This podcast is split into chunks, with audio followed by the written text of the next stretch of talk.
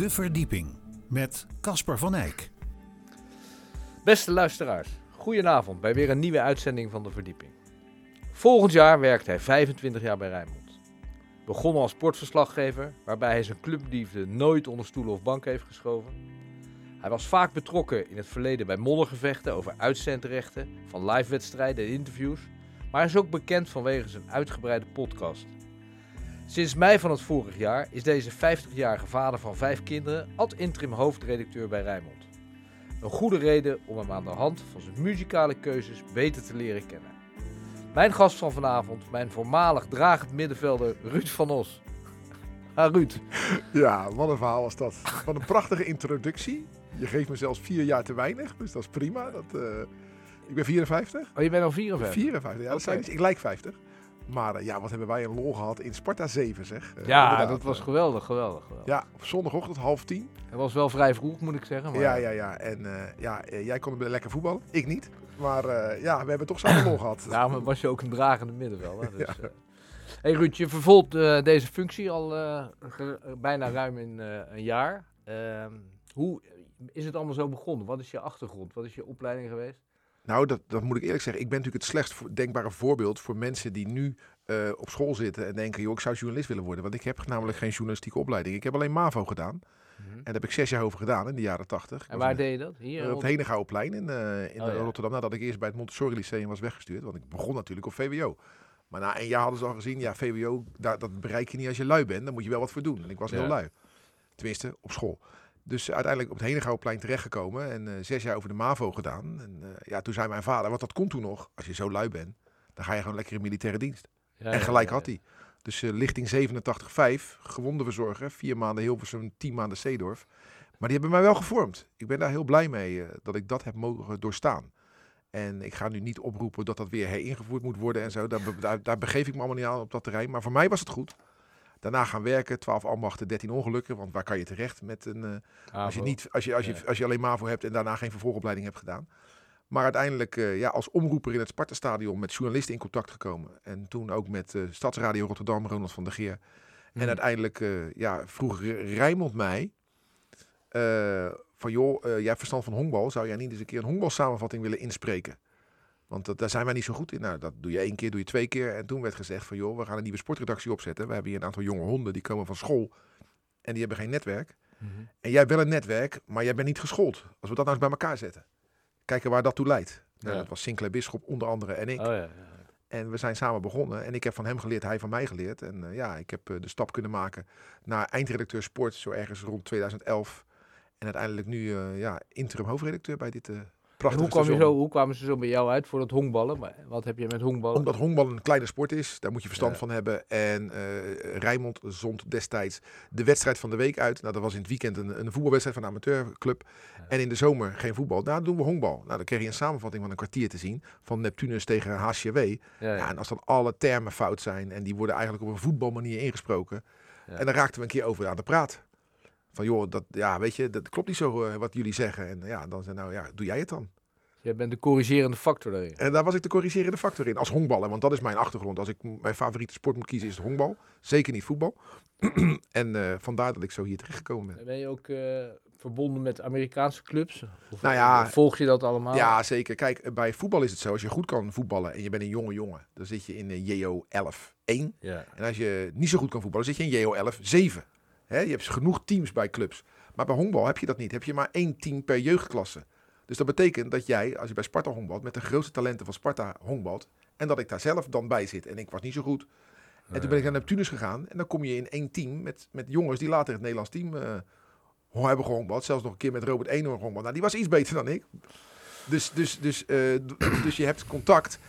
En dan ga je die sport ook volgen. Ja, ik vind honkbal zo mooi. Ik volg eh, Ja. op ESPN het Amerikaanse honkbal. En met mijn vrienden nog steeds. En eh, ja, als ik Robert tegenkom, heb ik het niet over AZ. Heb ik het niet over Feyenoord. Heb ik het over honkbal.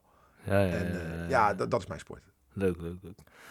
Ruud, eh, heb je wat met muziek? Of had je wat met muziek? Speel je een instrument? Ehm, dat is een hele gevoelige vraag. Omdat ik eh, van mijn eerste verdiende centjes een saxofoon heb gekocht. Voor destijds vijf- 1000 gulden. En ik zou saxofoon gaan leren spelen. Ik heb op de muziekschool gezeten ook. En eh, op de lagere school blokfluit gespeeld. Dus, dus de, het muziek zat erin. Moeder helemaal trots. Alleen die saxofoon heb ik één keer mee geposeerd voor een foto. En daarna nooit meer aangeraakt. En met verlies, eh, dik verlies verkocht voor 500 gulden. Dus dat was mijn muzikale carrière. Waar ik wel heel groot fan van ben, is na het bezoeken van concerten. Ja, Vind ik echt heel leuk. Alleen eh, als men mij gedurende dit uur gaat horen over muziek, het is niet heel diepgaand. Ik vind Nee. gewoon de top 40 eh, vond ik vroeger heel erg leuk. Dus het is allemaal niet heel moeilijk wat ik luister, maar ik ga er wel eh, graag naartoe. en of dat dan, ik woon in, in, in Lansingerland, in Berkel. Daar is een paar keer per jaar een leuk festival. En daar komen dan of de Golden Earring en de, de, de, hoe heet het, Direct.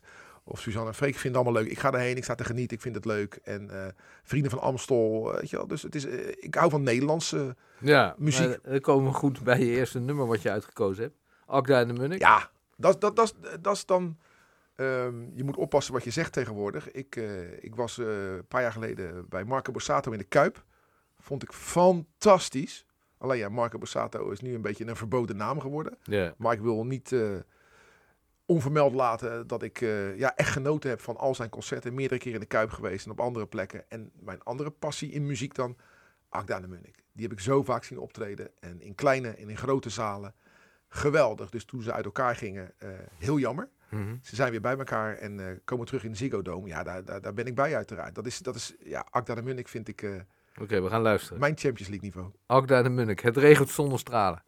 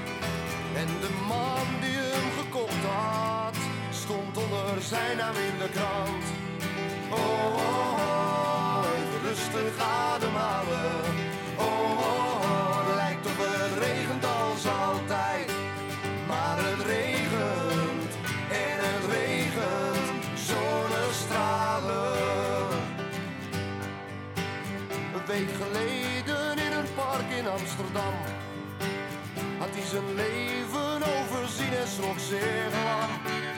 Hij was een man wiens leven nu al was bepaald. En van al zijn jonge stromen was alleen het oud worden gehaald.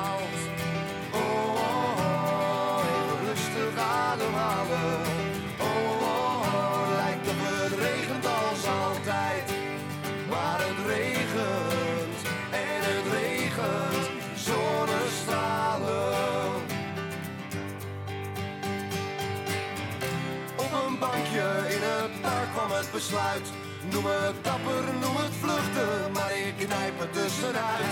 Nu een week geleden en hier zat hij dan maar weer. Met meer vrijheid dan hem lief was. En nou wist hij het niet meer.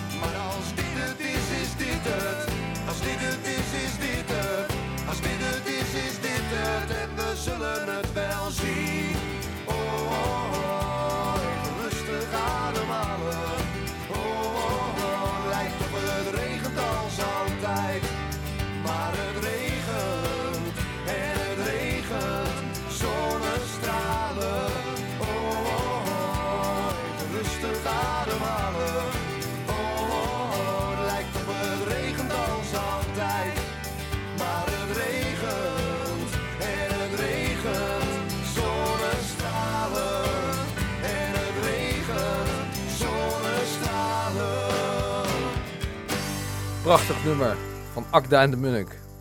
Uitgekozen door mijn gast van vanavond, Ruud van Os. Ruud, je wilde nog wat vertellen over Akda en de Munnik? Nou, kijk, eh, je, je wordt dan door een vriend benaderd. Van, joh, ga je vanavond mee? Amsterdam, Toemler, dat zit onder het Hilton Hotel. Dat is de comedyclub en daar treden twee gasten op. Die zijn hartstikke leuk. Die ga je leuk vinden.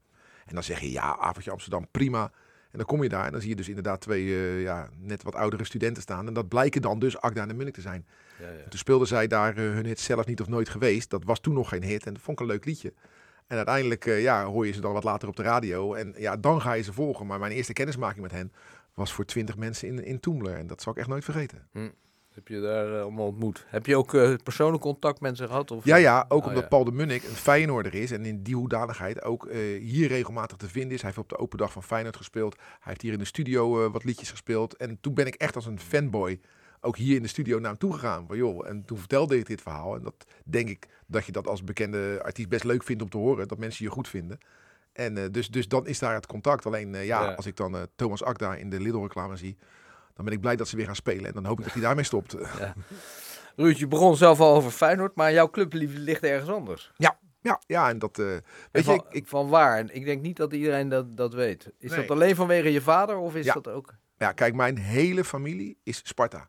Ja, ja. En dat begint bij mijn opa. Hij heeft 40 jaar kaartjes staan, eh, staan scheuren op het kasteel.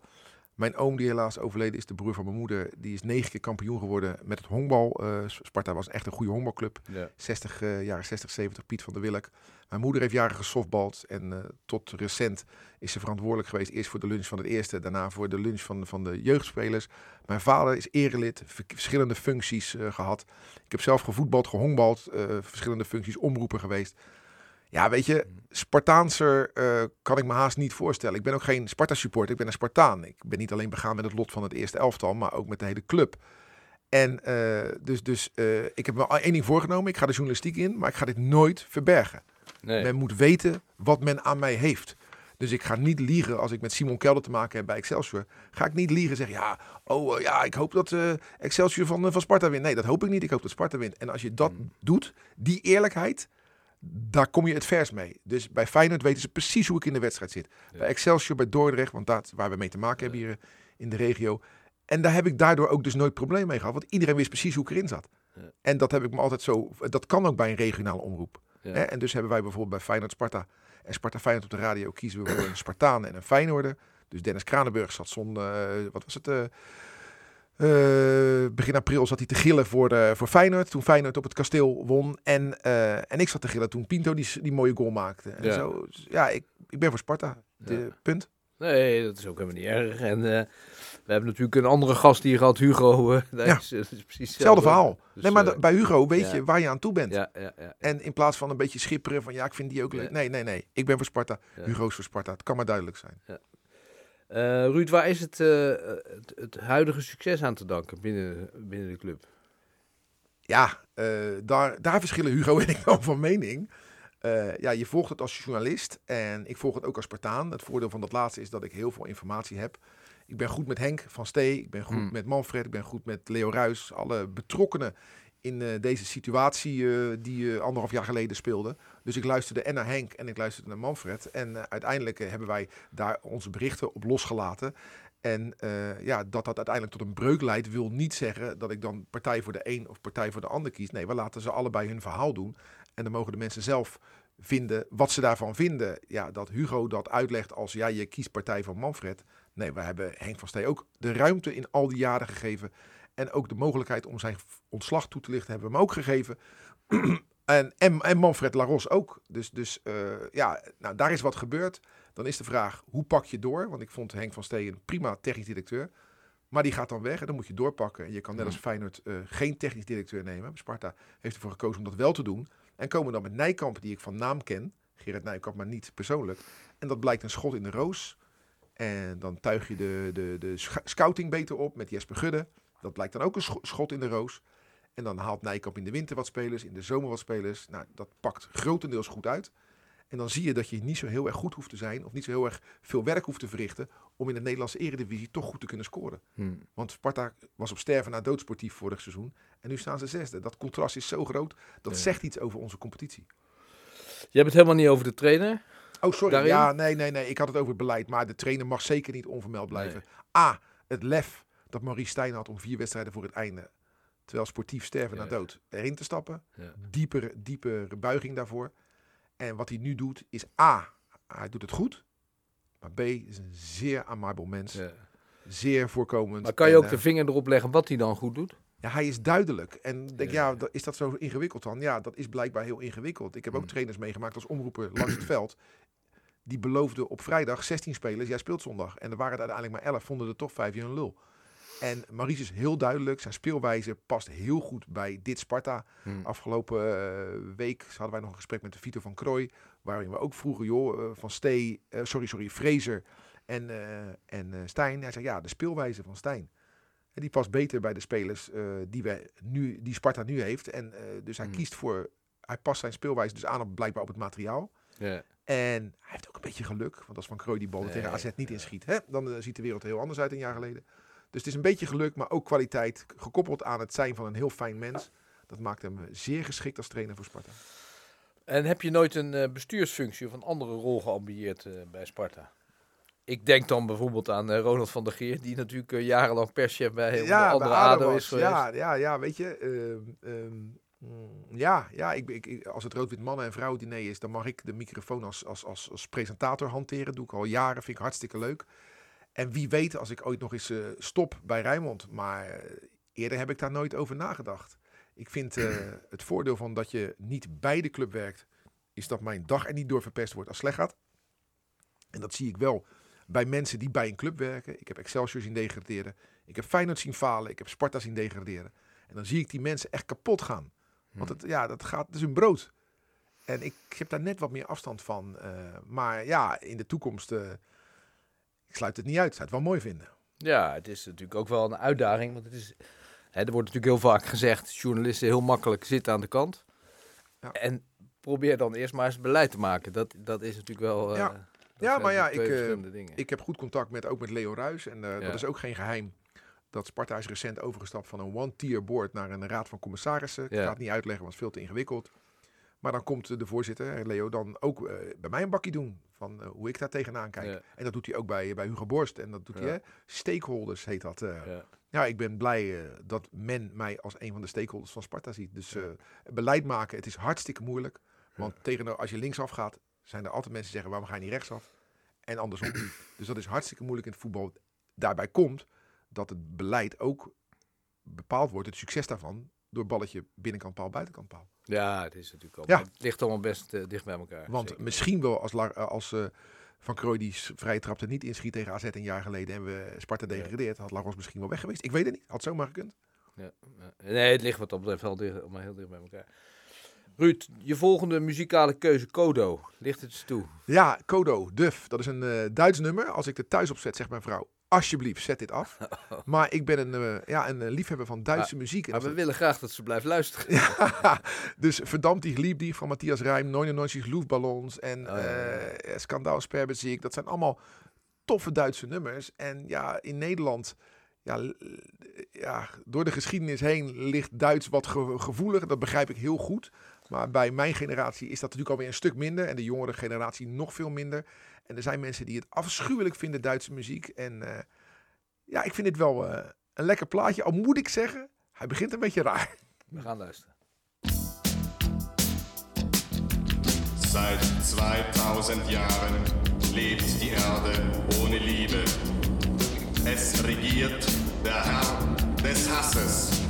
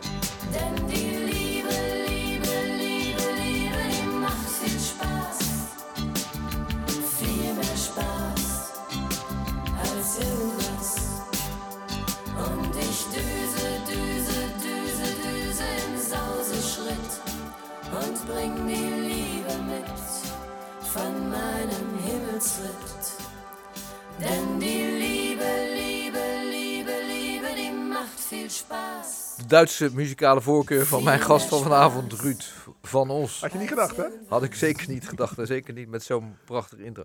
Ruud, nog heel even terug naar eh, de clubliefde voor Sparta. En er is natuurlijk een geweldige rivaliteit in Rotterdam. Hoe vind je dat daar in het algemeen eh, mee omgegaan wordt? En hoe vind je dat er mee omgegaan zou moeten worden? Ja, weet je, eh Feyenoorders verwijten Spartanen, en niet allemaal, maar ik praat nu even in de algemeenheid. Eh, waarom zijn jullie niet voor ons? Waarom hebben jullie meer gevoel bij Ajax? Nou, dat is niet zo. Niet iedere Spartaan is ook voor Ajax. Er is wel een samenwerkingsverband. Dat wilde Sparta misschien ook wel met Feyenoord, hè, om te voorkomen dat het gratis afscheid moet nemen van jeugdspelers. Nou, eh Feyenoord had daar zijn redenen voor om dat niet te doen. Prima. Ajax wilde ervoor betalen. Daar is die band eh, ontstaan. Ehm, ik moet wel zeggen, rivaliteit in voetbal in steden komt gewoon heel veel voor. Everton, Liverpool. Gunnen die elkaar wat? Nee toch? Of eh, Galatasaray, Fenerbahce. Of eh, eh, Sporting Lissabon en Benfica. Nee toch? Dat is gewoon haat en nijd. Lazio, AS Roma. Nou is er bij in Rotterdam geen haat en nijd, want de sportieve verschillen zijn te groot. Sparta is een relatief kleine club, Feyenoord is een hele grote club. Dus als Sparta een keer van Feyenoord wint, ja, dan krijgen mensen gewoon hartverzakkingen op het kasteel. En als Feyenoord van Sparta wint, dan is het gewoon een van de 34 eh, wedstrijden. Dus wij als Spartanen zijn een beetje jaloers op Feyenoord dat die het zo goed doen. En eh, eh, eh, wij zijn ook op dingen niet jaloers, want ik vind het fijn dat Sparta niet zo'n grote club is. Dat als Sparta feest viert, dan gewoon de deuren open kunnen. En dat dan al het eten en drinken gratis is. En dat we met een mannetje of 2000 lol hebben. Dat kan bij Feyenoord niet. Omdat als Feyenoord de deur openzet, lopen er 50.000 mannen binnen. Dat is het nadeel van een grote club. Of misschien ook wel het voordeel. Maar daarin is iets ontstaan van dat we elkaar het misschien niet...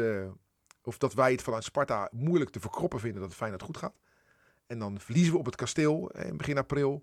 En dan zitten er heel veel Feyenoord supporters te juichen in ons stadion.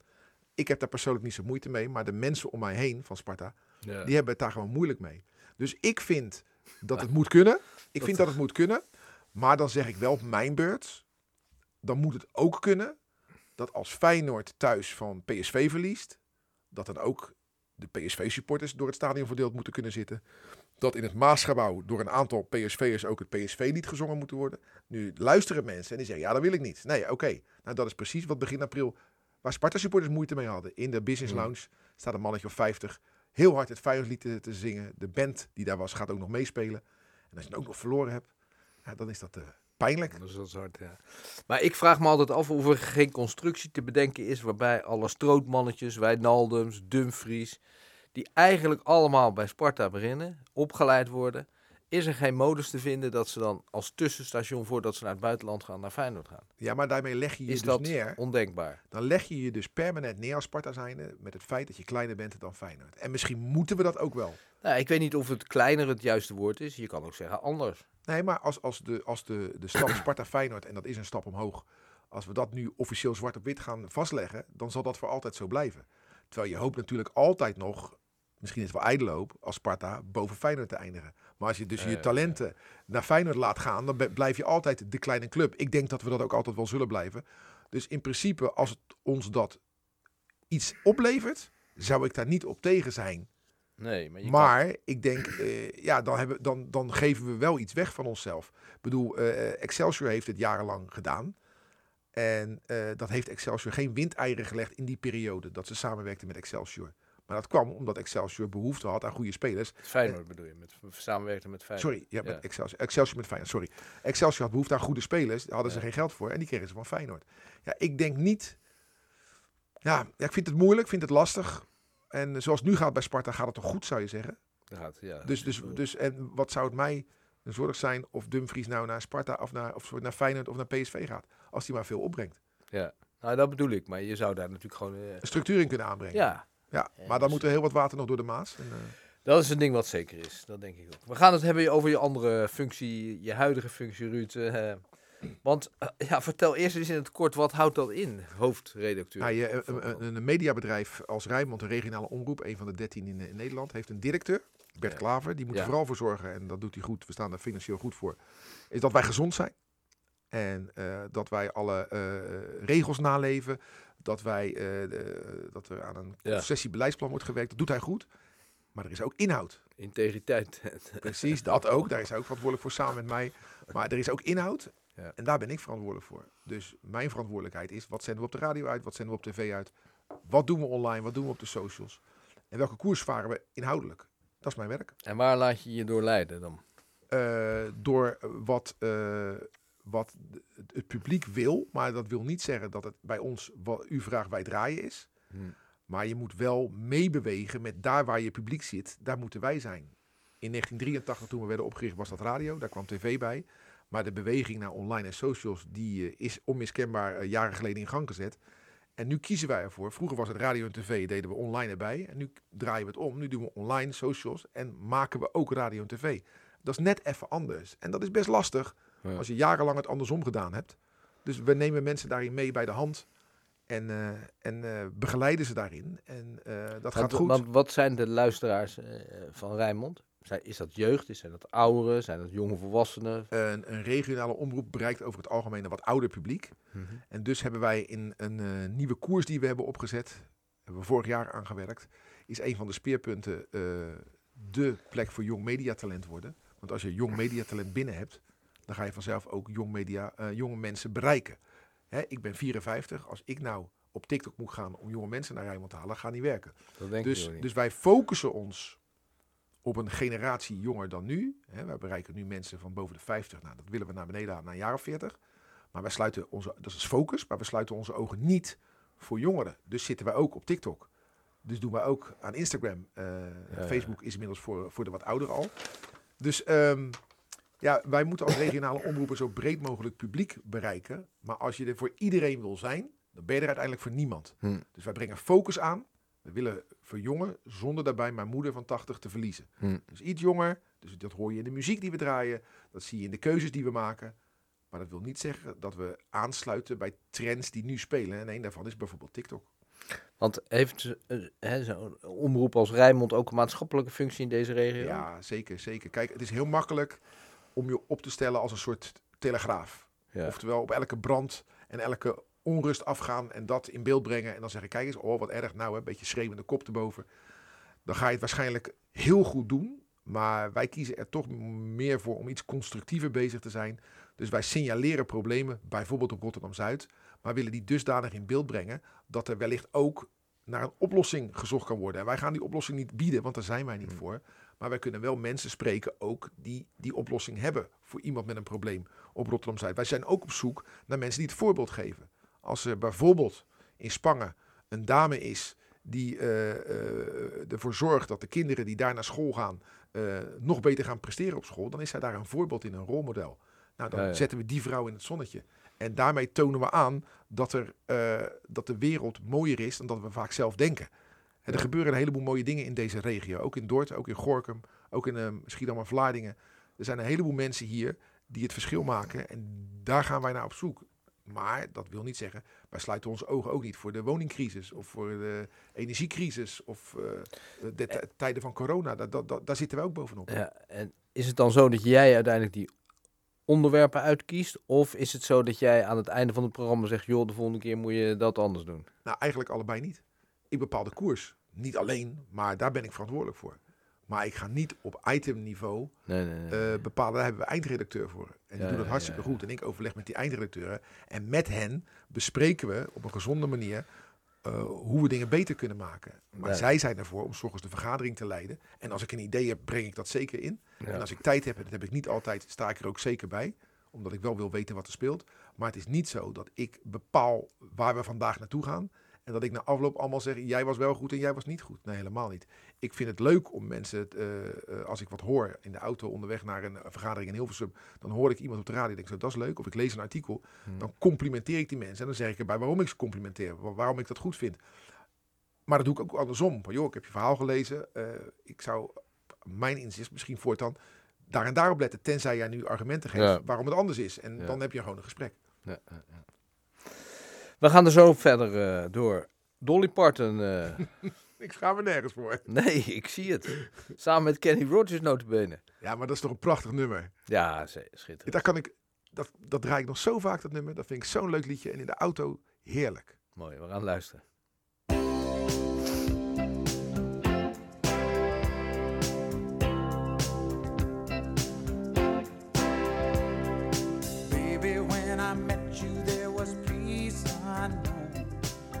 Set out to get you with a fine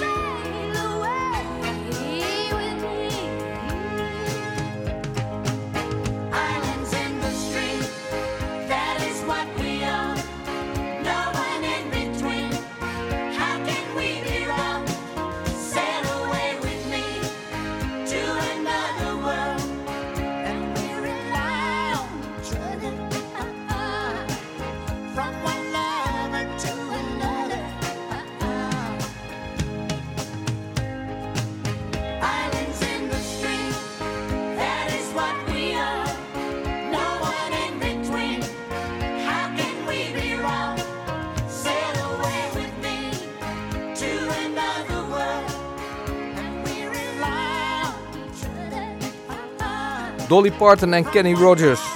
Op verzoek van Ruud van Os. hoofdredacteur bij Rijnmond. Zing lekker mee hoor dit. Ja, geweldig Ruud. Ruud, je had het over de maatschappelijke functie van, eh van Rijnmond, die ik, eh, wat ik ook zeker onderschrijf. Ehm, en hoe kijk je vanuit dat perspectief naar de ontwikkelingen in Rotterdam aan?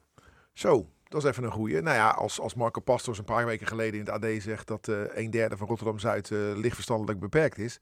Dan denk ik van ja, daar, daar- daar, ben ik helemaal niet van. Dat vind ik, dat vind ik zo ongepast. Ja. Want A, dat is natuurlijk niet zo. Nee. En, en, en wat denk je daar nou mee te bereiken? Ja.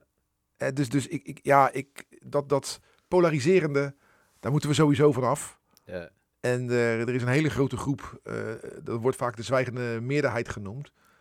Daar zit zoveel moois in. En die kan je beter opzoeken dan de, de polen, de tegenpolen. Want dat is natuurlijk wel een journalistiek trucje. Je zoekt iemand die links zegt en dan ga je iemand opzoeken die rechts zegt. Ja. En dan ga je die dan midden zegt, waarvan wordt ja, grijze muis, die heeft geen mening. Nou, dat is natuurlijk niet zo. Nee, dus, dat is, eh, eh, dus er liggen een heleboel uitdagingen voor Rijnmond. Niet alleen op dat vlak, maar ook op het technisch vlak. Want eh, dat is het mooie waar wij nu mee bezig zijn in een nieuwe strategie. Is ook eh, welke technische ontwikkelingen omarm je om je boodschap beter bij de mensen te kunnen brengen. Nou, AI is natuurlijk eh, eentje. ChatGPT, we kennen het allemaal inmiddels. Mhm.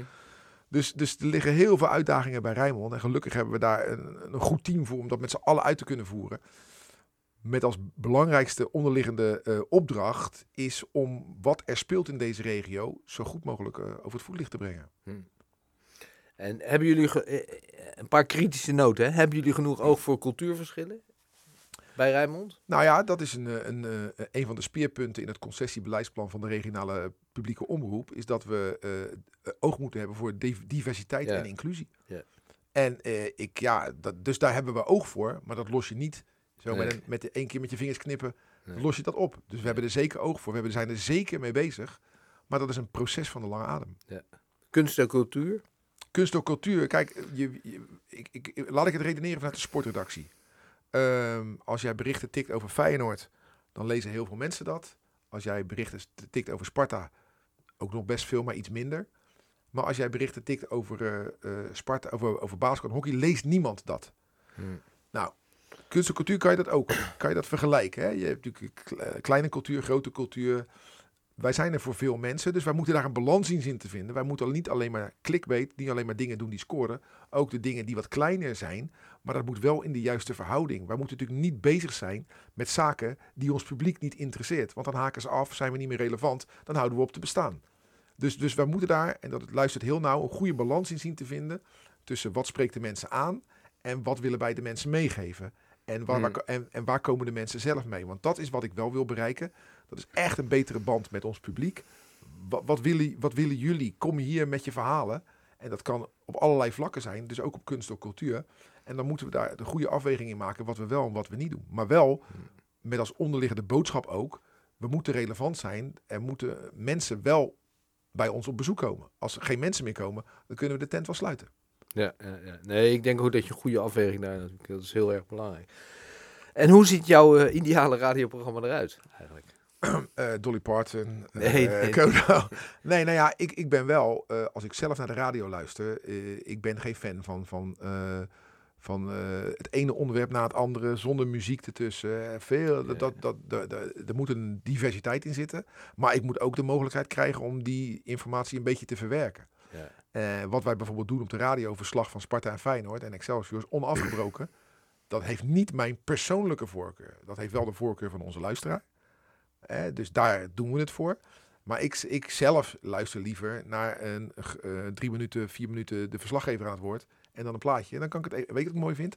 Ja. Als er muziek draait, Dolly Parton. En dan, dat jij dan zegt, we onderbreken even Dolly Parton. Want er is gescoord in de Kuip. Ja. Weet je wel? En dan vraag je je af, hoor ik mensen juichen? Dan heeft Feyenoord gescoord. Hoor ik ze niet juichen? Dan heeft het tegen. Dat vind ik spanning. Ik vind ook voetbal op de radio vele malen mooier dan eh, op tv. En eh, dat is mijn ideale programma op de radio, of dat nou Niels of Sport is. Dat is een goede afwisseling van de juiste muziek die mij aanspreekt en onderwerpen die mij aanspreken. En als je nou iets over mocht doen bij Rijnmond? Zo. wat- Ehm, ja, ja, ja. Spijt ken ik, ken ik weinig. Maar er zijn best wel dingen waarvan je achteraf zegt, goed, toen ging ik er wel hard in. Ik bedoel, als sportjournalist heb ik ook eh, gevechten uitgevochten met Wiljan Vloed. Hm. Die toen bij Sparta aan het roer eh, was. Dat ging niet goed. En daarvan denk ik achteraf wel eens... Wiljan is een wereldvent trouwens, laat dat even duidelijk zijn. Had ik misschien wel wat anders op kunnen stellen. En nam de felheid een loopje met mij. En als ik mezelf wel eens terugzie als ik in FC Rijnmond heb gezeten, dan denk ik van oeh, had ook wel een tandje minder fel Nou ja, je wordt komen. natuurlijk ook ouder en Ja. dan word je wat milder en ook wat wijzer. Eh, in dat kader heb je een, eh, een advies voor de jeugd die de journalistiek in wil? Ja, ehm, kijk, wij eh, meld je bij Rijnmond als je denkt dat je talentvol bent. Want vroeger was het voor journalistieke bedrijven zoals Rijnmond heel makkelijk om bij de deur van de school voor journalistiek te gaan staan en te kijken wat daar naar buiten liep. En dan kijk je van, Mhm. nou, dat is goed en dat is niet goed. Maar er zijn natuurlijk in deze regio zoveel mensen die ook een talent hebben, maar die opleiding niet hebben gedaan. Die misschien gestudeerd hebben, Nederlands weet ik het. Of die eh, een, een mbo of een hbo-opleiding hebben gedaan. Maar eh, als je talent hebt en je denkt, weet je wel, meld je bij ons. Wij zoeken altijd mensen. En we gaan altijd kijken wat er mogelijk is. Wat er ook mogelijk is, is bijvoorbeeld als je misschien niet dat grote talent bent of je bent nog jong, dat je eens een dagje meeloopt. Hè, Ja, dus dus wij, wij, wij worden gefinancierd vanuit het ministerie van OCW, oftewel publieksgeld. Dus ik geef dat ook graag terug Hm. aan, aan, aan, aan de maatschappij van dat we mensen kunnen helpen. wil niet zeggen dat we voor iedereen een baan hebben. Maar wat ik dan aan de jeugd wil meegeven is gewoon als jij talentvol bent en je hebt iets moois gemaakt, social, online, radio, tv, laat het me weten. Als ik het niet weet, kan ik het ook niet beoordelen. Nou, hartstikke goed. Ruud, ja, het zit er alweer bijna op. Gaat snel hè? Het is ongelooflijk. Ehm, ja, maar we kunnen natuurlijk niet eh, eh, om de vraag heen. Waar gaat het allemaal eindigen met Sparta dit jaar? Playoffs, dat sowieso. En dan, eh, ja, hoe hoger je eindigt, des te meer thuisvoordeel heb je. Als je zesde wordt, heb je in de eerste ronde het thuisvoordeel. Speel je dan tegen het nummer vijf in de finale, dan heb je dat niet meer. Dus als je vijfde wordt, heb je thuisvoordeel. Hmm. Ik denk dat Twente dat wordt. Dus eh, laten we Sparta nou gewoon inschatten op de nummer is zes. Ja. En dan eh, gaan we de finale spelen tegen Twente. Spelen we de laatste wedstrijd in Enschede. Wie weet, afscheidswedstrijd van Ron Jans. Die gaan wij verpesten. Oké, oké. Hey Ruud, ik wil je ontzettend bedanken voor je openheid. Ik denk dat het voor de luisteraars bijzonder leuk is om te weten welke kant we op gaan met, Ja. eh, met Rijnmond. Je mag niet meer RTV Rijnmond Nee, zeggen. zeker niet. Zeker dat heb niet. jij ook veranderd, heb ik gelezen. Nou, niet, niet, niet alleen ik. Dat hebben we met z'n- met z'n allen in 2019 gedaan. Ja, heel goed, heel goed, heel goed. Dus eh, namens iedereen ontzettend bedankt. En ja, ik moet eerlijk zeggen, ik leef ook met je mee. Als het gaat om de komende wedstrijden. Dus eh, dat, dat zal je niet onopgemerkt blijven. En we sluiten af met Brian Adams. Ja, Brian Adams. Ooit in 1985 zei een vriendje van mij... Ik heb een kaartje gekregen voor Tina Turner vanavond. Want mijn moeder is ziek. Zullen wij samen gaan? Ik was 16. Tina Turner, toen heel populair. Ik denk, nou leuk, ouwe, vanavond niks te doen. Ik ging naar binnen en in het voorprogramma stond er een, eh, een jonge man in een wit shirt en een spijkerbroek. Ja, en dat was Brian Adams. Ik had er nog nooit van gehoord. Geweldig. En sindsdien groot fan van eh, deze man. En dit nummer met vooral het gitaarstukje halverwege het nummer. Geweldig. Oké, dankjewel Ruud. Thank you.